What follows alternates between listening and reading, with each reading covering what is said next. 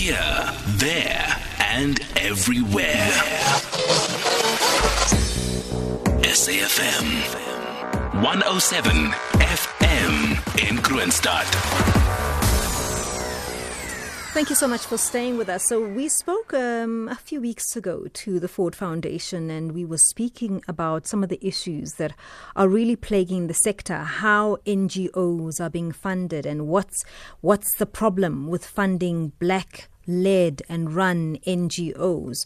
The stats were really staggering. They were quite scary to see just how few are, are getting the funding that is supposed to come through to them. So they've established a thing called the Black Feminist Fund, and it's launching with a $15 million um, in seed funding from the Ford Foundation. Its first global fund focused on significantly uh, increasing funds for black feminist organizations across Africa, Europe, and the Americas as well. Hakima Abbas is a co founder of the Black Feminist Fund. I'm also in conversation with Sibongile Ndashe, who is a founder of uh, and also executive director of ISLA, and as well as uh, being a board member of the newly founded Black Feminist Fund. Thank you both for making the time to talk to us. Good afternoon. Good afternoon. Thank you. Hakima, just give us an outline of what exactly the Black Feminist Fund hopes to achieve. Well, as you said, one of the challenges for black feminist activism is funding to do the work. And so the very purpose of the Black Feminist Fund is to significantly increase the resources available to black feminist movements globally. Because we need strong and resilient black feminist movements if we want to make the world better. Um, so we also want to connect black women donors to grassroots black feminist organizations, groups, and collectives. Um, as we know, black people are often the most generous as a percentage of our wealth, but there are very few vehicles that provide a pipeline from black donors to black feminist groups, organizations, and networks. So we really want to create the infrastructure that enables us to give from 100 rands to 100,000 rands. Mm. That kind of thing. Sp- I'm going to speak to you as, as executive director and founder of ISLA and, and talk to me directly about where the bottlenecks have been in your experience. I mean, bringing it home, um, if you remember last month, there was a new fund that was launched in South Africa mm-hmm. to respond to gender based violence. Mm. And so, what the Black Feminist Fund and in some ways that fund um, trying to do is to be a model for the philanthropic center about the kind of solidarity funding that black women, uh, in all our diversity, deserve. So, in the past, what has often been a problem for black women led organizations has been to access funding, and not only women organizations that are led by black women, but community based organizations. In South Africa, for example, we do have a problem of fragmentation in the way in which our Department of Social Development or the process of registering an NGO happens. So there are quite a number of people who provide services to communities that aren't able to access funding because um, they are not able to comply with those requirements that just enable them to do that work. So what stops us being able to access funding is a long proposal, the demands. Lots of times that our communities in struggle are too busy struggling to be able to do all of that. Mm. So what this fund is saying is that what if we could apply in our own languages, describe our work the way we know it, and be supported in ways that are not specific to one project, but just about the belief in our goals. Mm. So this would be a very different kind of funding mechanism so that we don't just talk about more funding mm-hmm. Being made available, but we're having a conversation about better funding mm-hmm. because the funding is actually reaching the communities that are responding every day. So then the question I have, Hakima, for you is if we have figured out a way in which we can make access to funding easier, because that's what it sounds like to me then why not apply this to all the funding that you have, for instance, with Ford Foundation?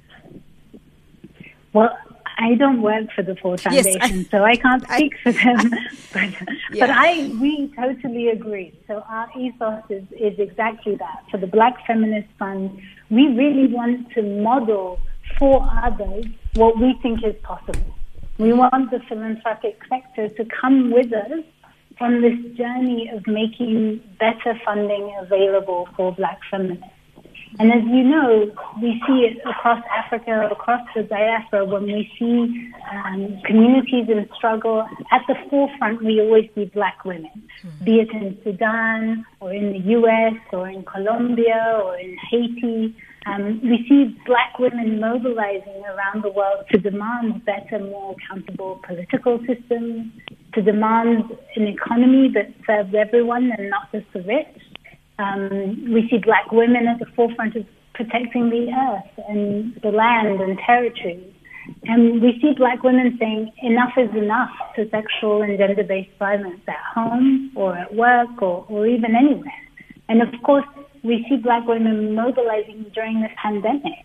So we, as black feminists ourselves, we believe that when black women win, everyone wins. And we want to create a fund that's led by black women for black women in all of our diversity. And that's it's actually to my next point because I, when we spoke to the Ford Foundation last week, uh, one caller said, you know, it's all good and well, but my goodness, all this focus and attention on black women. I mean, it's so exhausting. And I don't want to respond to that. I'd like both of you to respond to that. In fact, Sibongile.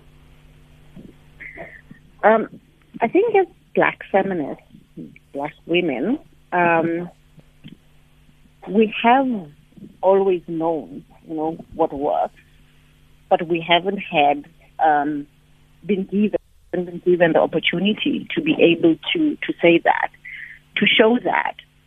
And so when we are given the money, I think what we will be able to do is not only to scale up the innovation that we have but also we will be able to imagine uh, doing things kind of better. I do think that um, we are not going to go past this idea that people feel that um, black women are getting all the attention. And I think this is something that we have seen um, in South Africa and kind of globally, right? The p- people who have always benefited from inequality whenever there is anything that's about redressing inequality, they will always feel like they are the victim. So that's why you would have um, examples like reverse discrimination. People will say things like that. And I do think that in order to be able to combat inequality,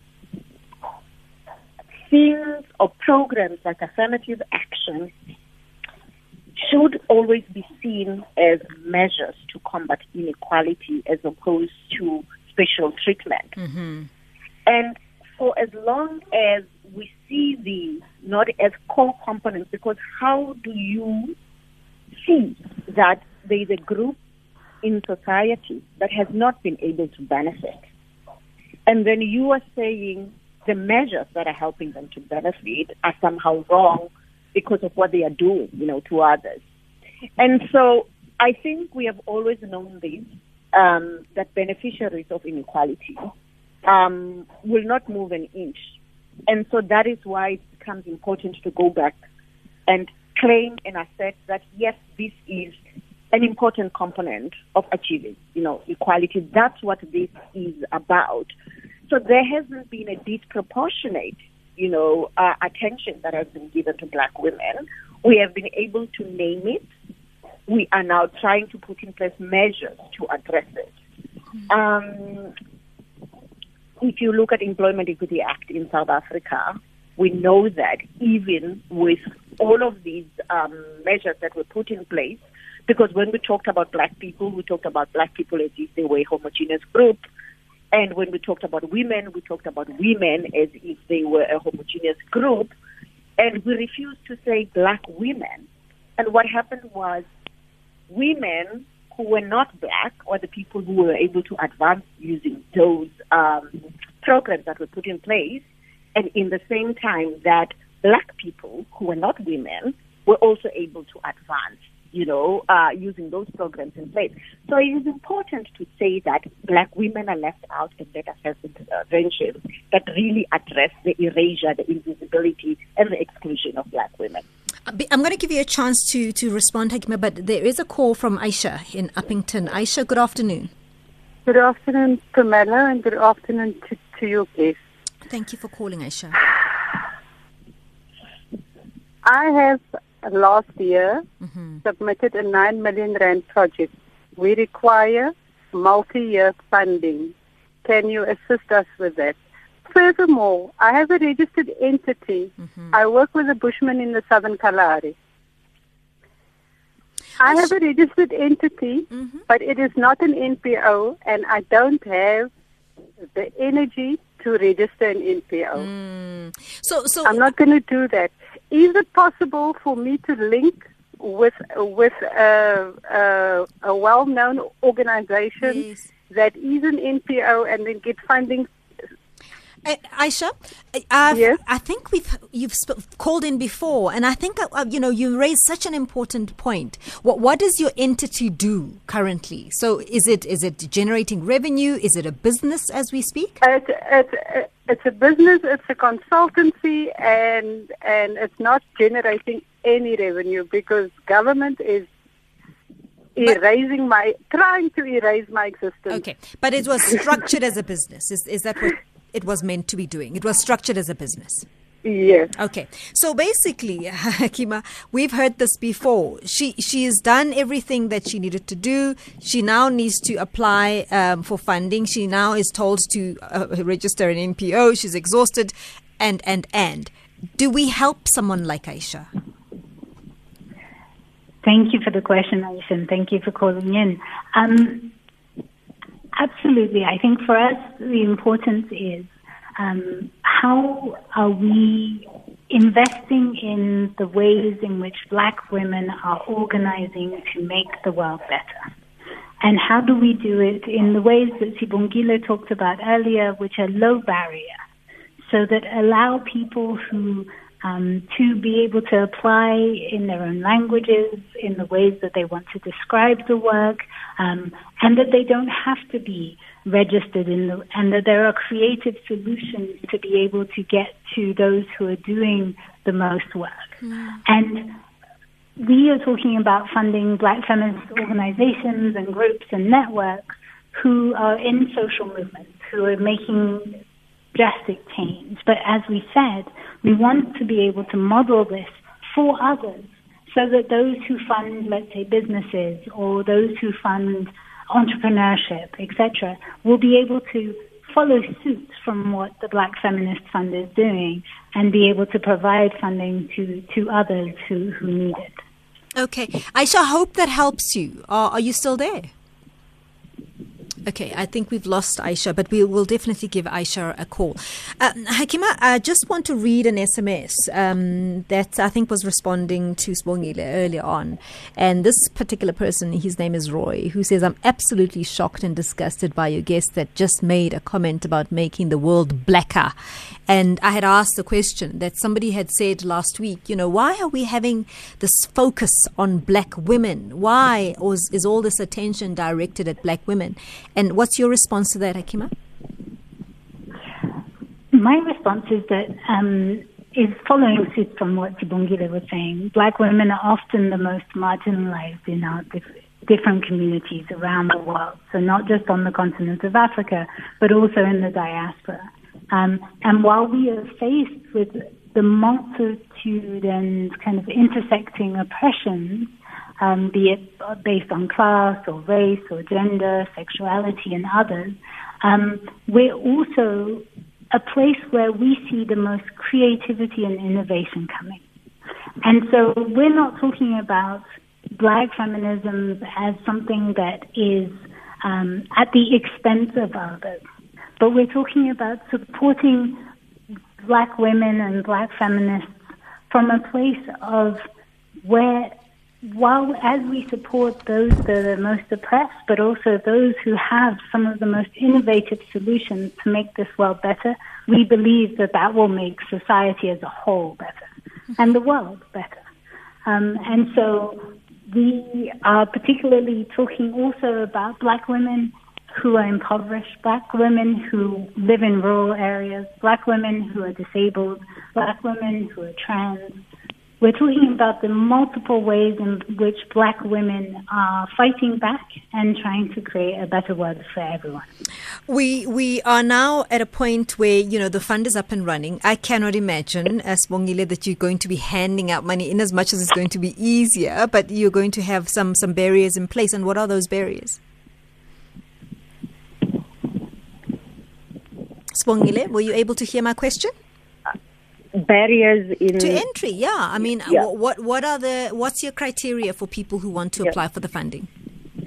I think um, right now, um, after the launch last week of this fund, um, what is obviously the, the hardest thing really is um, trying to make sure that the money gets to those who need to, to get it. And putting up systems in place, it's something that's going to, to take time. So the issues that the fund is going to prioritize, you know, right now, it's basically work that's about community organizing. Um, we are looking at uh, young people um, who are doing work and kind of leading um, the, the innovation uh, at community level. We are also so the the kind of work it's broadly going to be like uh, that in the beginning that gets funded. But what is important is um, the understanding that this is about being able to drive innovation in the communities where people actually organize. But we know that setting up system is something that's going to change time, and then some of the investments that we have to make, it's really about communicating the development as the fund is set up so that those who are waiting for change to happen do not get despondent and feel like we are not moving as fast as we can. The most important thing was to get the seed funding that we have received hmm. and so that we can begin to put in place the systems and really clarify the criteria for eligibility. Right now, we are really talking about the broad aims and mm-hmm. objectives of this fund. Mm. Thank you so much, uh, ladies, for making the time to talk to us. Bongile Ndashe is a founder and executive director of ISLA, and she's also a board member of the Black Feminist Fund, and Hakima Abbas is co-founder of the Black Feminist Fund as well.